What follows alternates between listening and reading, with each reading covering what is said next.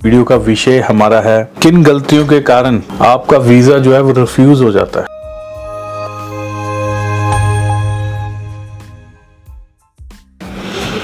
अब क्या होता है कि आपने एक कहावत सुनी होगी, कहते दाने दाने पे लिखा है खाने वाले का नाम।